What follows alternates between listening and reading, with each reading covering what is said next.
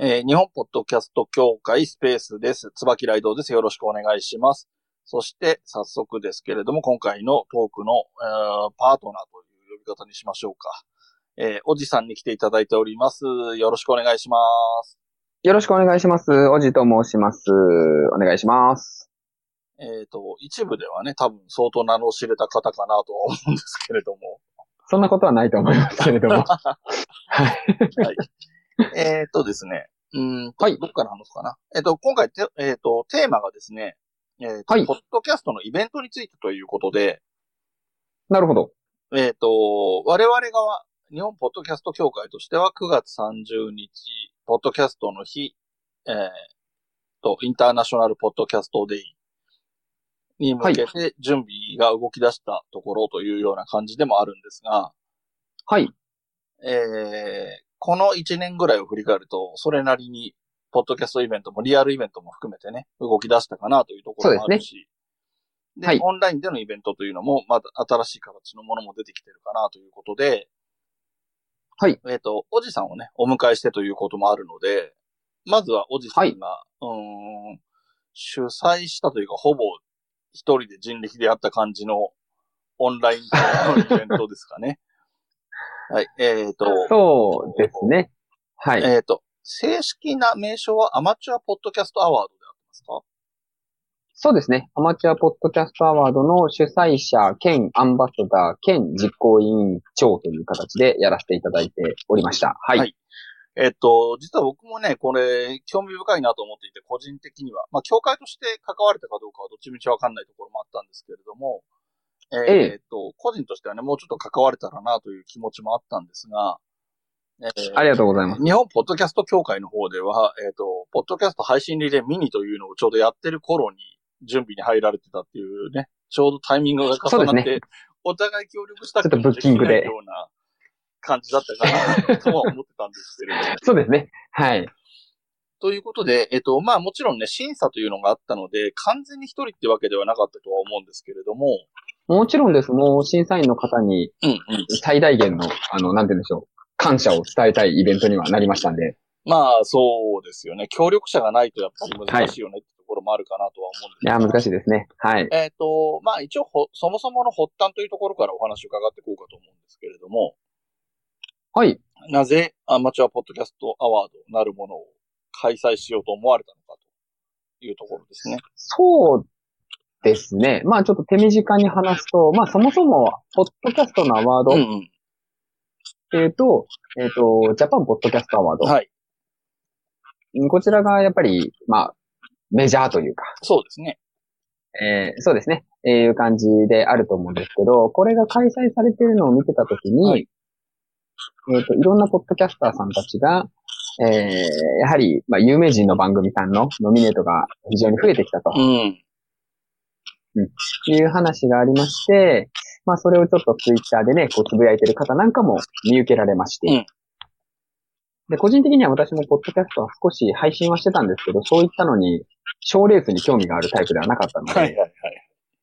うん、まあ自分がそのノミネートされるされないみたいなのは全く興味がなかったんですけど、うん。お確かにそうだなって、もうちょっとこう遊べる余地が欲しいよなって思ってた時に、じゃあまあ、やってみるかと。なるほど。自分で作ってみるかとうんいうので、始めたというのがまあきっかけのきっかけにはなりますね。はい。えっと、やっぱりその、なんだろうな。うん、ポッドキャストそのものの魅力の一つとして、えっと、割と比較的ハードル低く誰でも始められるので、一般の方もたくさんやってらっしゃるっていうのがもちろんあって、まあ、そこにアワードの、あ日本ポッドキャストアワードの方では、ジャパンポッドキャストアワジャパンポッドキャード。ストアワードそうですね。はい。の方では、まあどうしてもそうでもない別のところに、えー注目が集まってるかなというところが、まあ、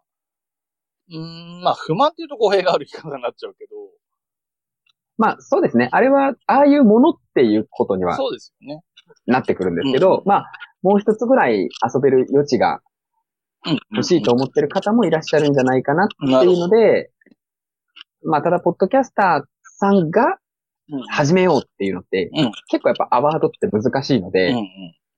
この自分の中途半端な立ち位置を最大限に活用して、アワードをちょっと立ち上げてみたというこ。とになります。そうですよね。えっと、おじさんは、えっと、ポッドキャストの配信されてて、まあ一応区切りをつけられてるんですけれども、そのポッドキャストでは、ポッドキャスターというスタンスではなくて、リスナーとして配信しているというスタンスを取っていたので。そうですね。まあ、ポッドキャスターではないというそうですね。形で、はい。ですので、リスナー代表として、リスナーとしてのアワードをやるっていうようなニュアンスが含まれたのかなとも思うんですけれども。そうですね。やはり立ち位置として、その、自分の番組を持ってしまっている方だと、うんうんあのーやはり、なんていうんでしょう、良くない反応とか、まあねまあ、その、手前味噌だとね、売名じゃないかみたいなねうん、そうそう、いうのがね、あったりするんですけど、逆に私の番組っていうのは、ポッドキャストの紹介しかしてない番組だったので、うんうんうん。まあ比較的そのヘイトを受けても別に、その、正直困らないというか、うんうんうんという事情もあったので、まあそういった環境が整っていたというところが、まず一つ、やっぱりあったかなと思いますね。なるほど。で、えっ、と、それを決めて準備を始め、具体的にというか実際に準備を始めたのはいつぐらいからだったんですかね？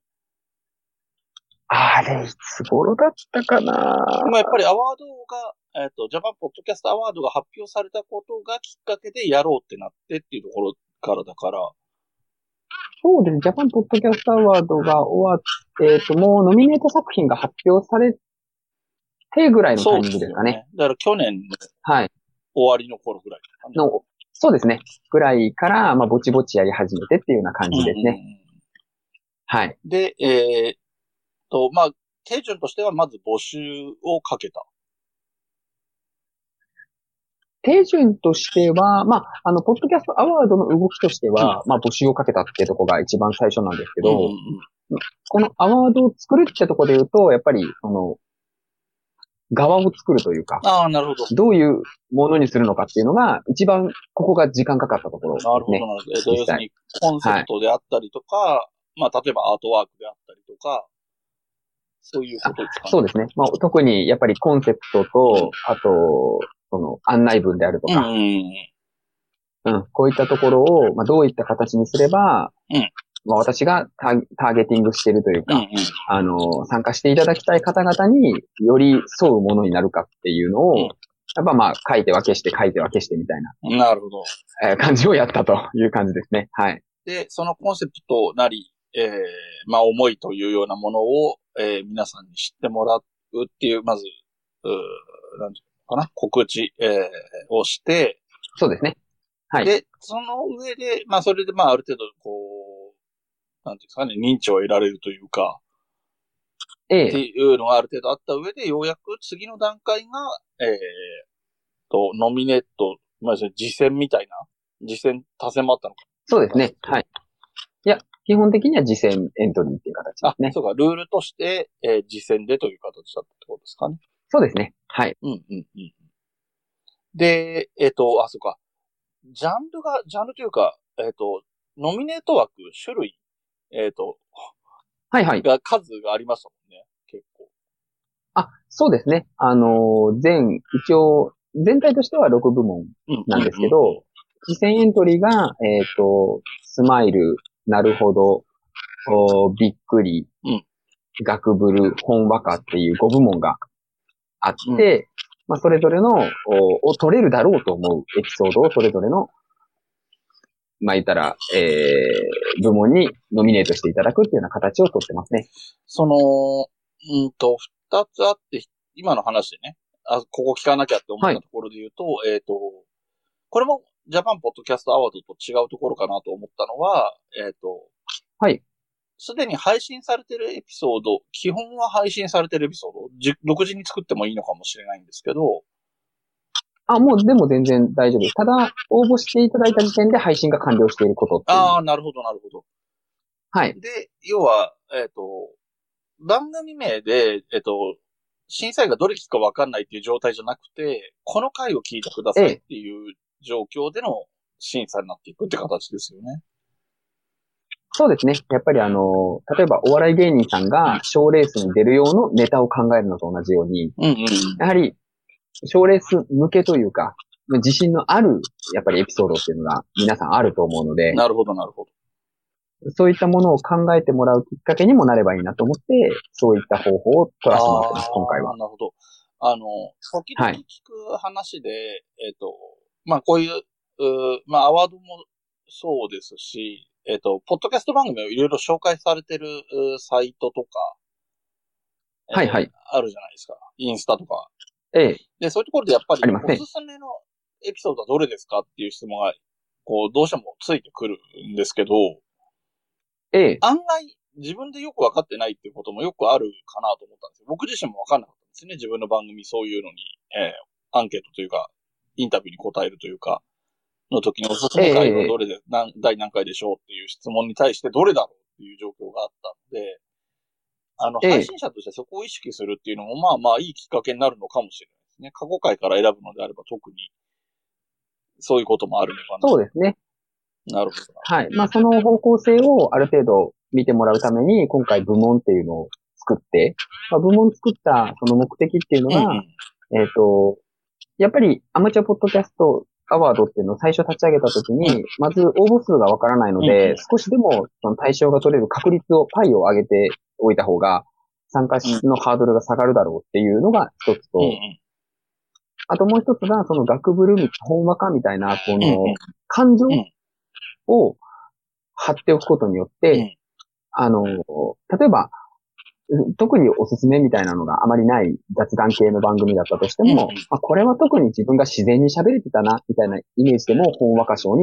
エントリーしやすいとか。なるほど、なるほど。なんか、極端に面白いとか、受けたじゃなくても、応募しやすいように、こういう、なんていう、ふわっとした、あああえてふわっとした、ちょっとこう、部門設定にしてみてるっていうのはあります。うんうんうん、はい。あの、割と普通にオーソドックスに考えると、えっ、ー、と、えっ、ー、と、ポッドキャストのプラットフォームが用意しているようなジャンル別雑談部門とか、コメディ部門とか、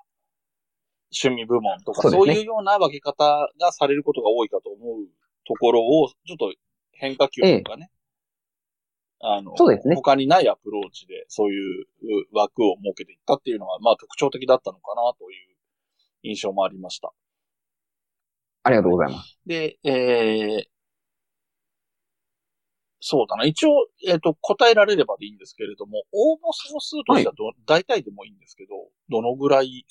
えっと、応募総数がね、全部で90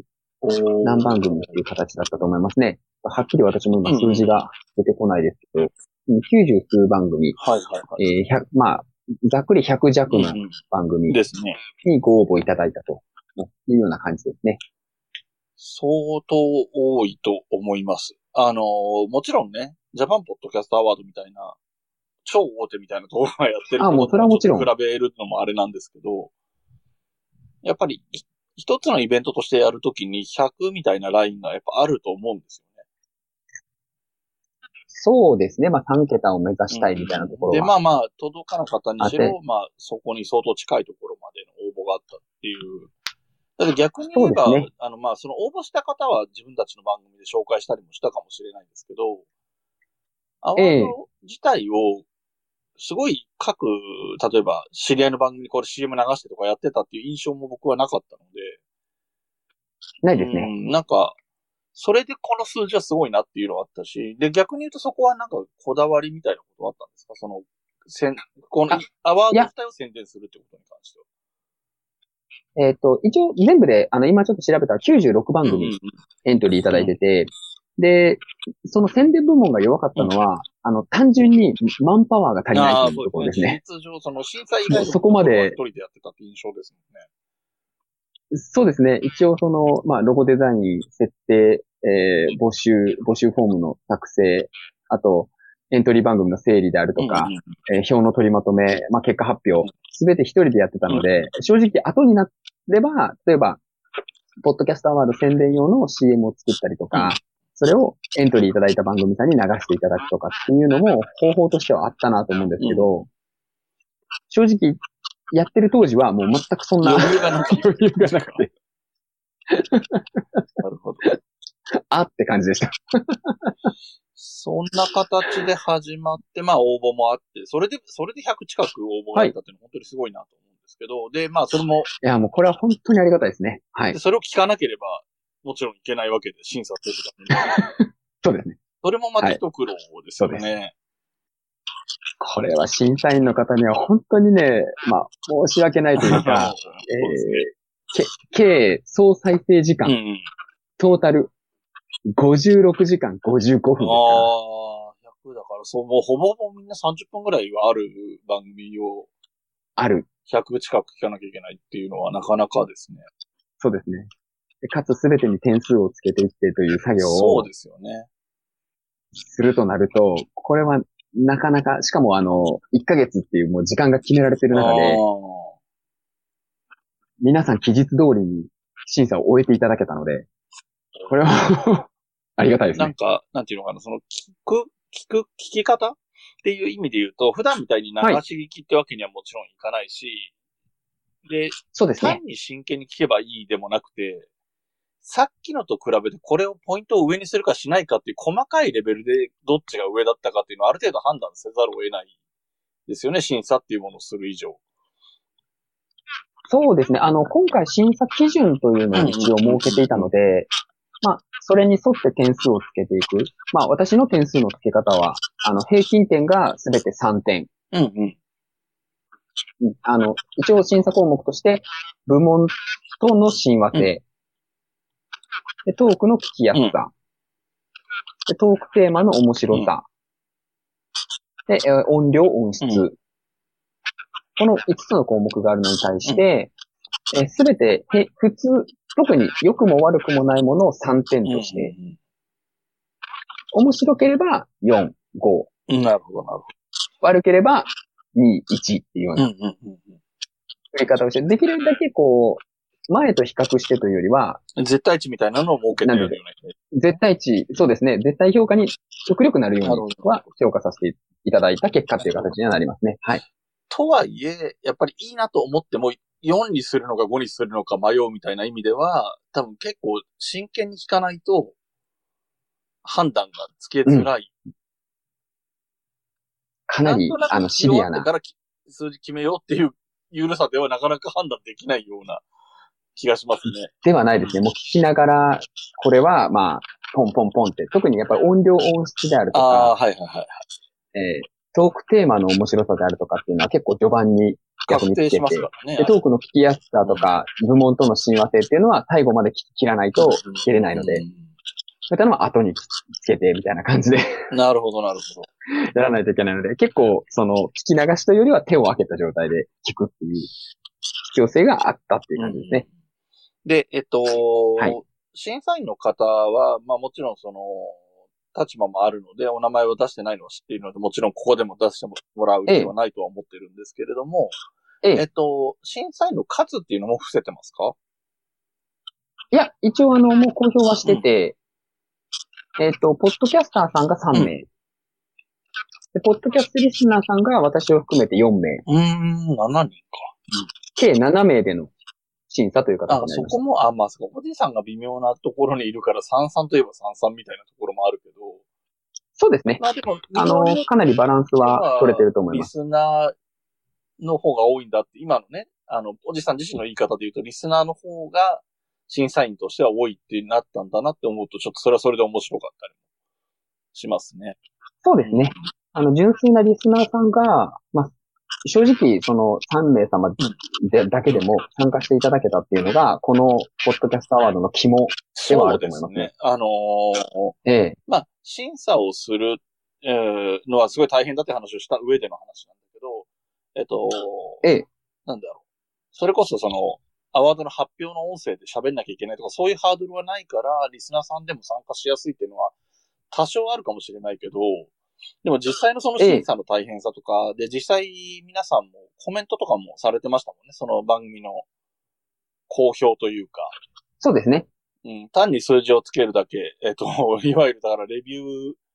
えっ、と、星つけるだけじゃなくて、レビューもあるみたいな形だったと思うので、なそうですね。かなか、僕、うん前におじさんと話したことあるかもしれないですけど、ポッドキャスト、リスナーさんっていうのは相当な、それなりの数、今、現在ではいる中で、えっ、と、ええお便りをくれる人は、その、えー、100分の1とか10分の1みたいなそういう言い方があるじゃないですか。で、さらに、配信に回る人はもっと少ないよっていうような話がある中で、うん。今、えっと、だから配信したくなってる人はもう配信できるようなシステムが今あるわけじゃないですか。うんうんうん。それでも配信してない人っていうのは、なんか、語弊がある言い方になっちゃうけど、引っ込み思案というか、なかなかそういう意味で積極的には来ない人が多いのかなっていう印象があったんですけど、そういう方たちが、その、参加してくれてるっていうのは、やっぱり確かにおっしゃる通り貴重な、というかね、なんかいいそうですねアワードに。なったんじゃないかなっていう気はしますね。そう思います。これが多分、ポッドキャスターさん、うん総勢10名で審査しましたと、うんポッドキャスターさんとポッドキャストリスナーさん半々で審査しましたっていうのと、全然多分聞こえ方が違うので、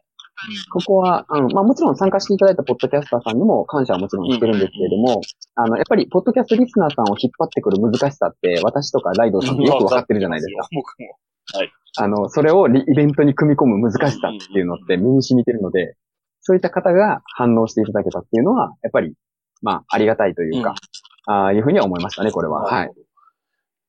えっ、と、それはその人選というか参加していただいた方っていうのは、おじさんが、えっ、と、個別に声をかけたというイメージですか？いや、ではないです。もうすべて、えっ、と、有志の方で手を挙げていただいた方です。ああ、なるほど。じゃあ、えっ、と、例えばツイッターとかで、えっ、と、審査員募集してますみたいなことだけをあ、そうです、そうです。して、それに返事をくれた方っていうことなんですね。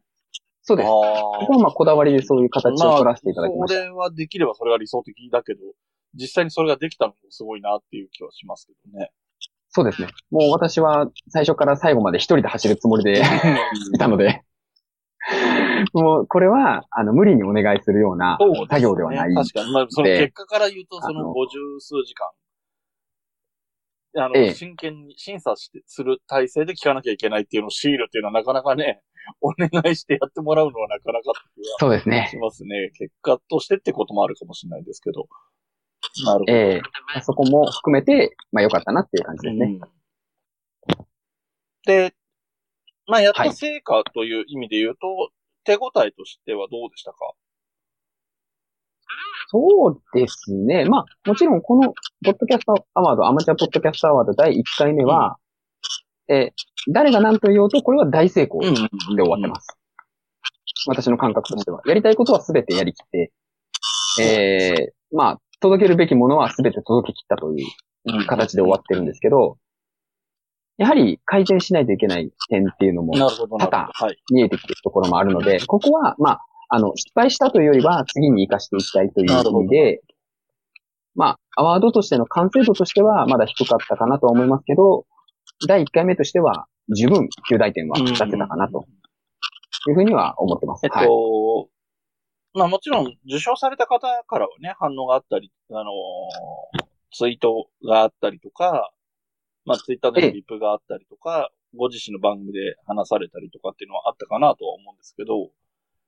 えっ、と、ええ。それ以外の方なんかで反応があったりってこともありましたか？そうですね。あの、まあ、受賞はできませんでしたとあか、はははは。あ、そうですね。あの、受賞できませんでしたとか、え受賞した番組を聞いたら、まあ、納得の結果ですとか、えー、まあ、言ったらこの部門に私もノミネートしてるんで、ぜひ聞いてくださいね、みたいな、その発表前のリアクションもあったりとかっていうので、い思ったより、その発表後も、あの、反響が。コメントをいただいたりしたのは、うんそれはすごく良かった。やっぱり、私もその賞レースみたいなものの特性は分かってるので、やっぱり発表された後一気に熱が冷めてうんうんうんしまう。っていうところがあるなというのは、もともと危惧はしてたんですけれども、がその例えば発表後でも、そのプレイリストを聞いて、えーまあいろんな番組あるなっていうのを研究してみましたみたいな声が来たりみたいなのは、まあ単純に良かったなと思いますね。なるほど。えー、はい。と、ちょっと、えっ、と、ま、ずっと、これ、ここの配信で聞くべきことかわかりませんが、個人的に聞きか聞きたいなと思ってたのが、えっ、と、はいファン投票的な枠があったじゃないですか。あの、ありましたね人選じゃなくても、要するに、えーと多選でまあ投票的な形のやつですよね。い言い方は難しいですけど。で、そうですね受賞された番組さんは、えっ、と、番組としてはノミネートしてなかったわけじゃないですか。そうですね。それを、そこの番組に対しては何か送ったりとか、送ったりってその文章としてね、ものは送ってないと思うんですけど、なんかお知らせしたり。特にはしてはないです。特にはしてない特に単純に発表したよという、あの、単純に発表したっていうだけで、あの、正直、どこに誰をに何をどう伝えたらいいかがわからなかったので。発表するだけ、発表するだけ発表させていただいて、えー、っていうような形に、まあ、最低限でも、その、多選いただけるってことは、その多選主の方はアマチュアポッドキャストアワードのことを把握されてるっていうので、まあ、本家の方に届かなくても、まあ、そのおすすめした方にさえ、おすすめを届いたよっていうのが気持ちが伝われば、まあ、最低限いいかなっていうところで、投票というかね、多選された方が受賞したみたいな側面がありますね。そういう意味で。そうですね。あの、今回はその、愛を押していくっていう部門だったので、うんあの、その愛情の強さみたいなものが受賞の、やっぱキーになる設定ではあったんですけど、やっぱりその、やはりこのリスナーさんの参加を促すっていうところには、もう一手間かけとかないと、やはり厳しかったなというのは実情ではありますね。はい。はい。えーっと、そうすると、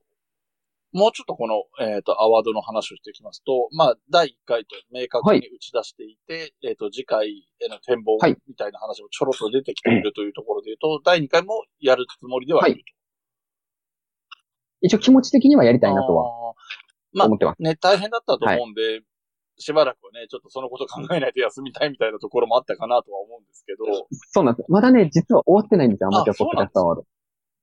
まだやるべきこと終わってなくて、あの、私の感想を、今ちょっとあの、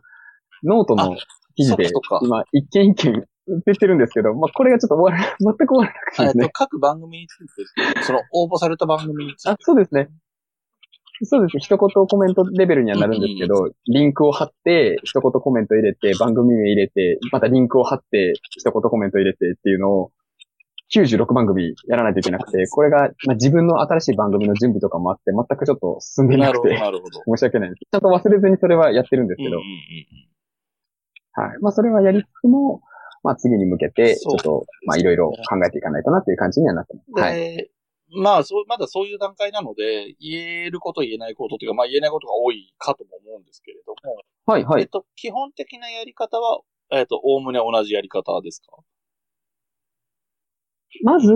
次戦はそのままだろうなっていうんですけど、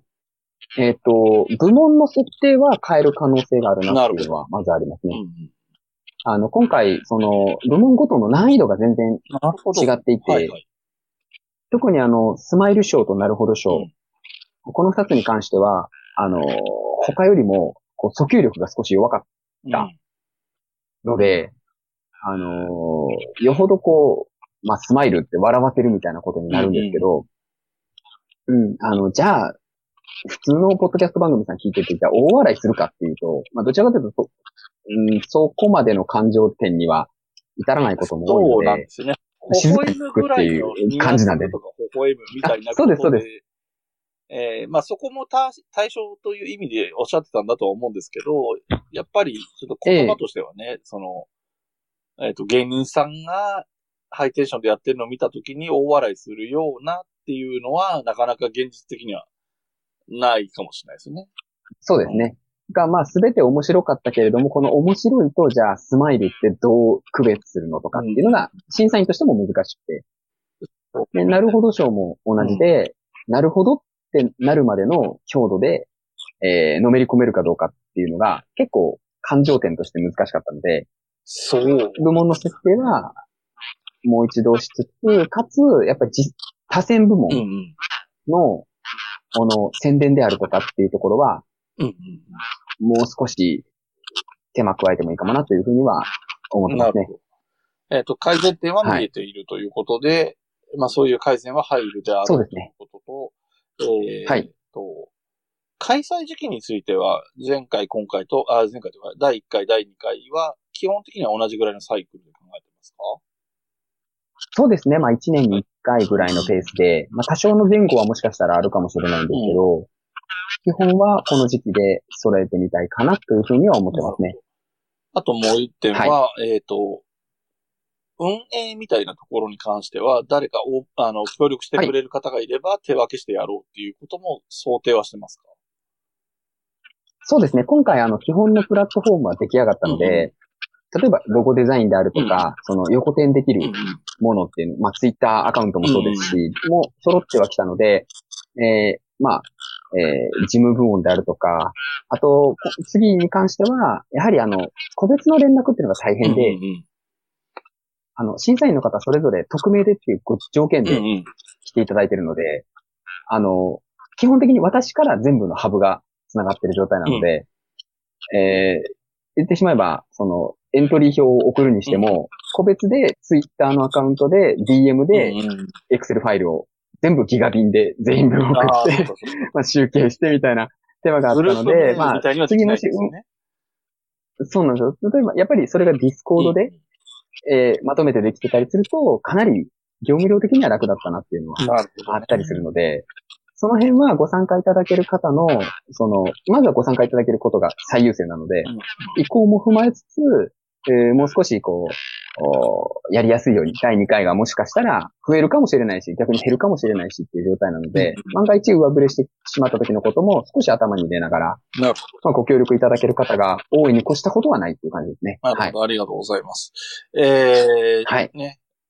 まあ、聞いたことない方もいらっしゃるかと思うんで、えっ、ー、と、今も音声、その、アワードの発表の音声とか聞ける状態になってるわけですよね。あ、そうですね。あの、綺麗な部分だけは、はい、あの、撮っておいたあの、本発表の方、ツイッターでやった方は、ちょっとあの、最後私が崩れてしまったので。ああ、そういう意味で、はい。そうなんですよ。最後ちょっとあの、感極まってちょっと、崩れてしまったところがあったのであれだったんですけど、はい。あの、綺麗に、あの、発表の部分だけ切り取った音声に関しては、ポッドキャストで一応配信は、そのまま載せさせていただいてます。えっ、ー、と、アマチュアポッドキャストアワードのアカウント、アカウントというか番組として、ね、そうですね。はい。そうですね。はい、ということで、えっ、ー、と、このスペースの配信時間としては後半に入ったかなというところなので、えっ、ー、と、一旦ですね、はい、えっ、と、日本ポッドキャスト協会が今やっていることっていう話もちょっと挟んでいこうと思うんですけれども、えっ、と、はい、9月30日、えー、ポッドキャストの日、えー、インターナショナルポッドキャストデイに、えー、またね、配信リレーというものをまたやってみようという話にはなっておりまして、ぼちぼち情報が出てきていて、というまだ段階なんですね。で、まあ応募もスタートはしてない、えっと、んですけれども、してないんですけど、えっと、このスペースのリアルタイムで言うと、えっと、明日発表になると思います。えっと、ツイッターであったりとか、 Discord であったりとか、えっと、LINE であったりとか、LINE のオープンチャットですかね。うん、などの媒体で、えっ、と、応募方法とか、えっ、ー、と、今回のテーマとか、配信の仕方とか、どのぐらいの数が用意されているのかとか、そういう話が、えー、発表されるようになりますよ、という形になっておりますと。いう感じですね。で、配信リレーっていうスタイルは去年の9月のポッドキャストの日から始まったスタイルで、えー、今年の5月ぐらいに配信リレーミニっていうのも試しでやってみたりはしたんですけれども、えっ、と、最近割とよく聞くなあという印象もあるんですよね。その配信リレーみたいなスタイル。そうですね。あの、まあ、私も実際配信リレー的なものは、個人、個人の企画でやったりはしてみたことあるので、あの、なんていうんでしょう。やっぱり日本ポッドキャスト協会さんがやったのが、まあ、なんとなく印象に残ってるのか、あの、同じような形式というか、まあ、バトンを渡す的なやり方っていうのはよく見るようにもなってきましたね。わ、まあ、かりやすいっていうか、なんだろうな、割と比較的ソフトな、えー、コラボの仕方かなとは思うんですよね。あのー、僕も他のところのやつ聞いてたりもするんですけど、えっ、ー、と、ポッドキャスト業界がやってるみたいに、なん、なんだよ、10時間とか20時間とかくっつけて配信するとかじゃなくて、同じテーマを、日付を決めて、えっ、ー、と、この番組ではこの日とかっていう形でリレーでやってったりとか、なんか、割と自由度が高い、えー、やり方ができるかなという印象もあるので、なんか、まあ、それはそれでいいそうですね。なのかなと。で、まあね、お互いの宣伝にもなるみたいな要素もあるし。いいスタイルだなとは思っていて。まあこれを続けていければいいのかなと思って、今年の、おポッドキャストの日にもはやりますよという感じですかね。なるほど。また今回もテーマが何かあるような。去年は確か、ポッドキャストについてみたいな、そうですねなんか、テーマだったと記憶してえっますけど。と、ポッドキャストの日ってもともとポッドキャストが生まれた月の月末っていう意味なので、えええっと、日付が明確じゃないって話らしいんですよ。9月の何日で特定できないらしくて、ああ。何日であっても30日には確実に発生し、誕生してたんだろうということで30日らしいんですよ。あ生後0日ではないかもしれないけど、生まれてはも生後ではあるよってことですね。だから月末ならしいんですけど。なるほどああ、あ、なるほど、そういうことなんですね。ええで、まあ、要するにまあ誕生日だということだし、ポッドキャストの日だからっていうことがあるので、ポッドキャストについて話しましょうっていうのが、えー前回でしたね。で、ちなみに、ポッドキャストそうですね配信リレーはいはいミニの方は、えっと、ポッドキャスト及び音声、ラジオ音声配信みたいなテーマが一つと、えっと、ゴールデンウィークっていうのと、えっと、挑戦したい、こう、ん？挑戦してみたいことみたいなテーマ。複数テーマで3。つの中から一つ選んでもいいし、全部絡めてもいいし、みたいな。自由、そこは自由度を割と高めにしたのと、あと、ポッドキャストに限定しちゃうと、毎年ポッドキャストについて話しましょうを繰り返してると、話す方も大変かなっていうのもあったので、それを選ぶこともできるし、それは選ぶこともできるにした方がいいかなそうですね。ポッドキャストの話をしましょうって、私とかね、ライドウさんとか特殊な人だったら、と。毎年、割と何年分でも、毎年全然できるんですけど。ちょっとね、あの、ちょっとおかしいんでねやっここが。ぱりで、えっ、と、去年の9月の時のを聞くと、割とやっぱりポッドキャスト始めたきっかけとか、最近盛り上がってるよねっていう話をしてる方が多くて、そうですね。うん。あの、個人の中で去年と今年をこう差別化するのも難しいけど、他の番組とも似て似てしまう？似ちゃいけないわけじゃないけど、やっぱり似てしまうと、ね、せっかく作った方も、あ、同じようなこと話になっちゃったなっていう気分になるかなと思うので、少し幅が広いといいかななんてうんうん思いました。うん。で、あとは、その、5月に3つテーマを作ったときに、えっと、普通にトークの中で3つ交えてくるっていうスタイルの人ももちろんいたんですけど、えええっと、時間が戻るみたいな設定を使って、えっと、5分ぐらいの短いのを3つのテーマで話してるみたいな感じのスタイルを取った番組もあったりして。で一つ目のテーマだ、だだ例えば、ポッドキャストで5分話したところで、時間がまた戻ってしまって、オープニングからまた始まって、今度はその二つ目のゴールデンウィークっていうテーマで話して、で、また戻ってしまって、みたいな形でやってる方たちもいたりして、えー。複数テーマでやるっていうことを最大限に活かしたスタイルというかね、あの、音源作りをされてるなという印象もあって、はいはいはい。がそういう、う、うテーマ選びというか、そのテー与えられたテーマで話すことの難しさ、楽しさもある一方で、それを複数あること自体は遊ぶみたいなこともできたっていうのは面白かったかな、なんていうふうに思いましたね。なるほどなるほど。はい。というところで、えっと、明日発表になりますので、その応募要項みたいなものがですね。で、まあ配信するのは9月30日。まあ、えー、実際には9月30日と10月1日かなになるとは思うんですけれども。2日間うん。まあ、詳細は明日の、あそれぞれのメディアでの発表をお待ちくださいという形になるんですけれども、なるほど。えっ、と、なぜね、こんな、忙しくなりそうですうね。ーん、これから大変ですよね、いろいろとね。うんうんた。だ、ですね一応こちら協会でやってますので、おじさんみたいに一人で全部しょわなくてもなんとかなる形にはなっているかなとは思うんですが。そうですね。はい。えっと、で、一応今回、えーこのトーク、ここの場のトークのテーマが、ポッドキャストイベントについてということなので、今、おじさんのはいアマチュアポッドキャストアワードも、わた我々がやっている配信リレーも、オンラインのイベントっていう形になるんですけれども、えっ、と、はいリアルイベントもね、コロナ禍というが明けたという言い方でいいのか、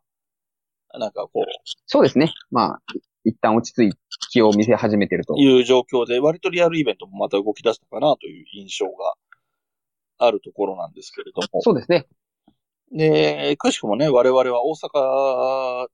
であったイベントではお会いもできているという状況もあったりするんですけれども。あそうですね。はい、ありがとうございます。えー、ちょっと待ってください。その話をする前にザボさんがいっぱいコメントしてくれてたのに、全然見てなかったんですが、えっ、と、さっきの評価の仕方、あの、アマチュアポッドキャストアワードの評価項目の中で、やっぱ音質か、先ほどリスナーさんから音質に関して貴重なご意見を頂戴いたしましたという、えー、ザボさんのコメントがあって、そうですね、音質って、僕個人はね、あの、そのアワードとかになるとはい話は事情は違うと思うんですけど、僕個人がリスナーとして聞く上では、音質は悪くなければ OK なんですよ。音質がいいとか悪いとかっていう言い方をするときに、悪い、悪いんだよねっていうのはもちろんそれは良くない、解決した方がいい問題だなって思う一方で、そんなにめちゃめちゃいいっていうところまでは僕は求めてないなっていうところがあるなというのがリスナーとしての、感想というかね、イメージですかね。私も、そうですね、音量に関しては、最低限まず聞こえる音量音質であるっていうことが、ああ、まあそれは大切ですね。マスト、マストになっていて、ただ、あの、とはいえ、例えば新しいマイクを、まあ私もね、新しいマイク買って、これはまあ自己満足の部分も多分に含むんですけど、うんそういった、その個人の頑張りとか、ポッドキャストで、まあ、工夫していることとかっていうところを、やっぱり点数には反映したいなっていうので、今回、アワード的には点数。に入れてで、そうすることによって、やはりいろんな番組聞いたときに、あ、この番組は結構音質にちゃんと気を配ってる番組なんだな。逆に言うと、この番組はあまり配ってない番組なんだな、みたいなのが見えてくるところもあるそので、うですね。見えてきますよね。なるほど、なるほど。その、そのあたりは、どうしても、なかなかリスナーからはね、言いにくい部分にもなってくるので、正直音質、悪いですよ、とか。ああ、でも、うんだからちょこそ、っとね、ここで匿名で審査員になった方は、普段思ってることが言えたかもしれないですね。そういう意味で可能性はあると思いますね。やっぱり、あの、審査員の方からは、あの、個別で、あの、やはり、最初聞いてすぐに、あの、失礼ですけど、やる気じゃないですけど、あ、この番組は期待できるぞって番組はわかる。言うと。うんうんうんてかもう音でわかるっうんうん。なるほど、なるほど。ていうご意見はあったりはします。なるほどね。あのーおじさんご存知かどうかわかりませんけれども、第1回ポッドキャストアワード、あジャパンポッドキャストアワードの審査をされてた方が、その、膨大な量のポ応募、ポッドキャストを聞いた時のコメントで、やっぱり近いことを言っていて、1分聞けば面白いか面白くないかわかるみたいな言い方をして、かなり品縮を一部で買ったっていうことがあったんですけど、はいはい。あの、もちろんね、配信してる側としては、ちゃんと最後まで聞いてくれよって気分がもちろんあるのは、あるんですけど、まあでも、わかる部分もあるよねっていうのもわかります。あ、そういうことです。なんかもうそれで面白いとか面白くないとかって判断は最後にするんですけど、例えば普通のリスナーとして聞くときに、ポッドキャスト番組をじゃあ例えばたまたまツイッターで見かけました。聞きました。で、い一回聞き始めたからには最後まで聞いて面白いかどうか判断してあげようみたいな気持ちで聞くリスナーっていうのは多くはない。そうでかなすね。と思ってて実際途中で切ってしまうことも多いでしょうからね。そ特に、ね、そうなんですよね。関係性がない他人の番組ですから。そうなんですよ。で、それが、やっぱり、あの、私ちょっとこれはまた自分のポッドキャストでも少し喋ってるんですけど、今度まだ配信してないんですけどね。あの、話してる内容の面白さよりも、まず、えー声のトーンとか。話すテンポとか、聞きやすさみたいなもので、人間は聞くかどうかをまず判断しているので、いかに面白いことが喋れてても、そこが落ちてしまった段階で、結局聞かれないっていう。純然たる事実がうんあるので、まあ、そのあたりは、まあ、え最低限は頑張った方がいいのかなっていうふうには、リスナーとしては思ったりはします、ね。あのーはい。だからそういう意味で言うと、機材とかももちろんいいのを使うに越したことはないんでしょうけど、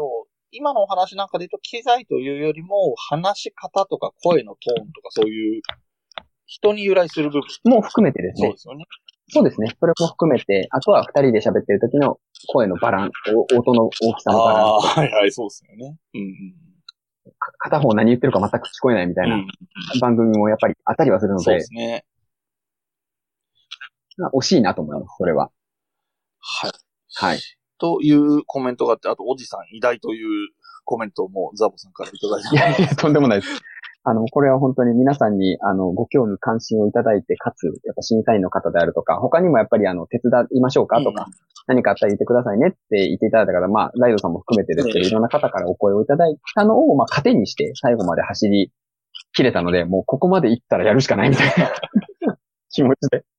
最後は走り切ったというか、もう倒れ込んだって感じなるで、まあ本当に、あの、皆様のご協力あってこそだと、本当に思います。一人ではできなかったので、あれは一人ではやった部分はありますけど、ではなかったとは思ってるので、はい。ありがとうございます。で、えっ、と、もうそろそろ時間がかなり終盤に差し掛かってきてますあけれ、ども。そうですね。はい。えっとすいません。はい。その、ポッドキャストイベントっていうところで、えっ、と、ちょっと前にですね、えっ、と、ポッドキャストオアシスというイベントが、えー東京の方でありまして、割と、おこじんまりとした、えー手作り感のあるイベントだったかなと僕も参加した身としては思っていて、で、あの、ポッドキャスターの集いっていうやつですね。そうですね。えー形としては。正確にはええ集いですね。イベントというわけではないんで、ええこのタイトルとは反する形にはなりますが、まあでも、大枠では多分イベント、あれも一つのイベントまあ、のもの形の見方としてね。うんうんうん。で、えっと、非常に面白い、えー、なんていうんですかね。参加している人は全員対等なんですよね。登壇者がいるわけではないので、まあ一応最低限話が盛り上がるように、その主催者側がテーマを出したりとか、ちょっと仕切って話を振ったりとかは多少はしてますけど、ええ。とこちらが話すからみんな聞いてくださいでは決してなくて、みんなで話すとか話しやすい人を見つけて隣に座って話すとかっていうようなことができるイベントだったので、それはそれですごいいいイベントだったかなとは思っていて、で、またそれが、えっ、と、無料で入れる公演で、えーイベント自体も無料、イベントの参加自体も無料というスタイルっていうところも特徴的だったかなという印象があったんですが、で、うん。うんこれを受けて、えーおじさんもちょっと、えー具体的に動いてるかどうか僕は今知らないで喋り始めてますが、ちょっとなんかそういう同じようなスタイルのことができれば、みたいなことをツイートされてたかなという記憶があるんですが。そうなんですよね。はい。ちょっと考えてはおるんですけど、うん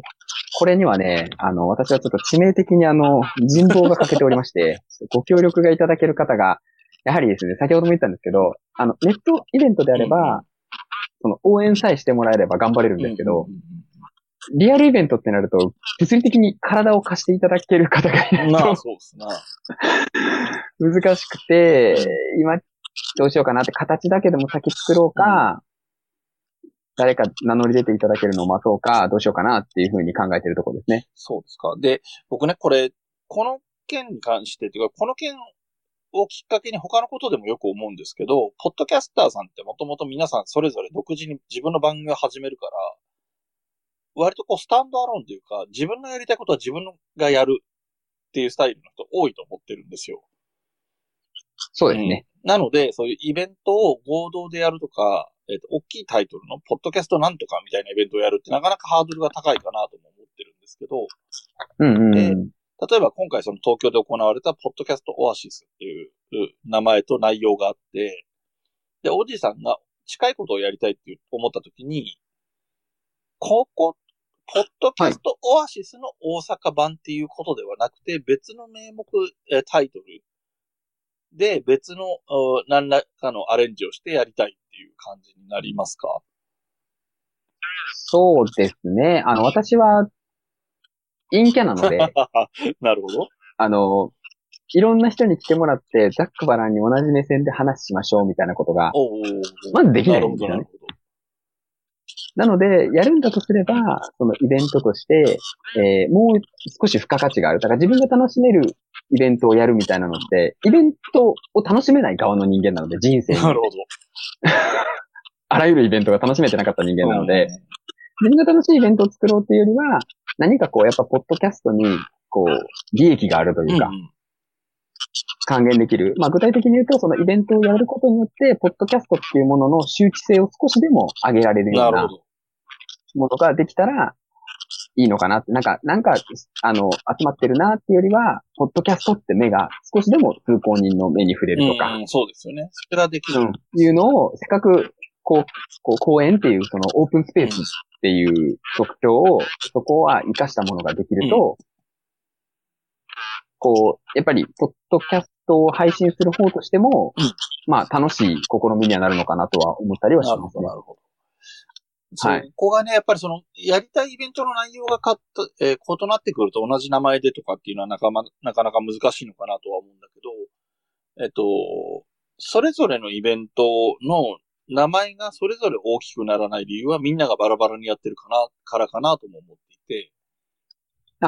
そうですね。うん。だから、例えば、えっ、と、僕、今の、今、あえて話すんであれば、おじさんと会った、えっ、と、ポッドキャストフリークスっていう、あれもでも、ポッドキャストフリークス in 大阪なんですよ、タイトル、正式タイトルが。イベントも。一応そうですよね。だから、本当はちゃんと、例えば、そこに、その主催をしたメンバーに許可取るなり、アドバイスをもらうなり、えー、何らかちゃんとアプローチをした上で、えー、in 東京をやるなり、in 福岡をやるなり、in 名古屋をするなりっていうふうにすれば、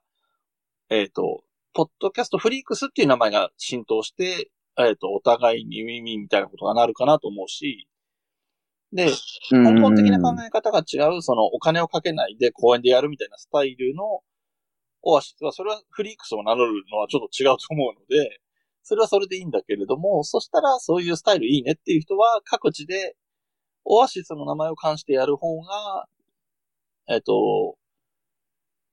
なんだろう、その、その土地では新しく始めるときに人が呼べる要素も高まるし、えーそっちの主催、そうなんですよね元の主催の人の、えー声も、なんだ番組で紹介してくれるかもしれないしとかっていう効果もね、期待できたりするよね。そうなんですよ。人数が固まれば一番いいとは思う。なんか、なんて言うんでしょう。ポッドキャスターさんの持つ技能とか、いろんな特殊技能がある方がいらっしゃるんで、そういったところを一つの部分に集約して、えーっと、まあ、私の仕事がそうなんですけど、うんと物、物を売る仕事をしてるので、おな同じ企画で揃えてロットを多くした方うんがうん効率はいいわけなんですよね。そうですよね。初期投資も少なく済むんでう。んうんただ多分、このポッドキャスト、さっきライドさん言ったように、ポッドキャストやってる人ってスタンドアローンな人が結構多いので、イベントタイトルすら自分でつけたいみたいな人も結構やっぱり多い。いるから、そこをどうするかっていうのが結構やっぱ難しいとこなんだろうなって心理的ハードルが、あのーだからだ誰が先頭を切ってそれをやるかっていうのが結構やっぱ大事。例えば、うん。そう、コテンさんとか、ああいう大きいところがやるのと多分また違う、ね、色も出てくるんだろうなと思うんですけど、そうね。あのーあの、やむを得ないし、僕は何かできるわけでもないんだけど、その、ポッドキャストなんちゃら、ポッドキャストフリークス、ポッドキャストオアシス、ポッドキャストウィークエンドっていうのが、ポッドキャストなんちゃらが乱立していく姿は僕はあんまり見てて、まあ、まあ、なんだろう、活気があるようにも確かに見えるから、あんまり一概には否定できないけど、うんうんうんなんかどれも小物だよねみたいになっちゃうのもつまんないかなとは思いますけどね。そうですね。なんかこう、大きい看板があった方が、イベントっていう意味で言えば、周知性であるとか、ロゴの転用であるとか、あの、いろんな融通が効く部分っていうのは必ず、多分。出てくるので、うん。例えば、そのクラウドファンディングみたいなオリジナルグッズみたいなことをね、やっていくにしても、別にマネタイズが目的なんじゃなくて、オリジナルグッズっていうことで、例えば収益が、その団体としてまとまってくれば、各地での開催がもっとこう低コストでできて、リスナーさんの参加ハードルを下げれるっていう、ことも狙えると思うので、かその旗振りを誰がやるか、私もやってみようかなと思ったんですけど、ちょっと私の 実力ではちょっと旗が振れってですね。そうなんです。ちょっと、まだ今では難しいのかなっていうふうにはい。思ってるところであるんですけどはい。わかりました。えっ、と、お時間がだいぶ良くなってきたので、えっ、と、あ、そうですね。ありがとうございます。せっかくなので何かあれば、えーイベント的なことも含め、えーご自身の番組のことでも構いませんが、せっかくなので、そうですね。まあ、あの、今回はイベントということで、まあ一番最初はまずアマチュアポッドキャストアワードにご参加いただいた方々に、まあまずは、あの、ありがとうございますということで、感謝申し上げさせていただきまして、で、一応第2回の、まあ、コートも今、練っているところでございますので、もし、あの、またですね、参加いただけるようであれば、えーいただきたいなというところはお願いしたいのと、あと、これは私事ですけれども、あの、一応新番組を今始めるところになってまして、うん。あの、ノーデリカシーチャンネルっていう番組をですね、えー あの、今トレーラーだけ出てて、あの、最新話は一応明日の12時に 更新で第1話が更新されるということになって、えー、はい、あのーとても人にお聞かせするようなあの番組ではございませんが、もしご興味ある方は聞いていただいたらありがたいなとい。うところ。おには、なんて、また、あの、もし私がリアルイベントみたいな企画頑張ってるよ、みたいなのが、もし動きが出れば、ご協力いただける方がいればありがたいなというところで、はい、よろしくお願いしたえっと、いと思います。何かイベントなんかについてはね、こちらでも日本ポッドキャスト協会としても紹介できる場があれば、えー紹介していきたいなと思いますので、ぜひ、ありがとうございます共有できればと思います。えーよろしくお願いします。個人のね、新番組の方は、今までやってた番組が比較的白おじさんだったかと思うんですが、新しい番組は黒おじさんなんだなって今。そうですね。はい。あのーそんな気がしますわ悪い、悪い方、悪い方、はい。まあ、ノーデリカシーでございますので、タイトルが。あのー押して知るべしとはいいう ところでございます。はい、はいということで、ちょうど僕の見た目の時計上ではちょうど23時になりましたので、ここで終わりにしたいと思います。はい。おじさんどうも。尺ぴったりでございます。ありがとうございます。ありがとうございました。ありがとうございました。はい。えーここで一応、ポッドキャストとしての音源切りますが、もう収録的にもこれで終わりにしていいかなと思いますので、えっ、と、そうですね。綺麗にまとまりまして、ちょっと真面目に喋りすぎた感もありましたけど。僕と話して真面目じゃなく話し続けられる人は多くないので大丈夫ですよ。そうですね。まあちょっとやっぱ遠隔なのもありますしね。いや、でも、あの、話の内容も濃かったり、聞いてもらいたいような話もさしてもらえたかなと思ってたので、よかったと思います。いやーよかったです。また、ありがとうございますおいおい個人的にも、なんか連絡取ったりしましょうというところで。ぜひぜひよろしくお願いします。えーどなたでも、いつでも連絡ください。はい。スペースをおいでいただいた皆さんもありがとうございました。えー、おじさんのおかげでかなり多いや本当にありがとうございましたります。ありがとうございました。とんでもあの、ありがとうございました。はい。ありがとうございます。それでは、えー終了いたします。ありがとうございました。ありがとうございます。失礼します。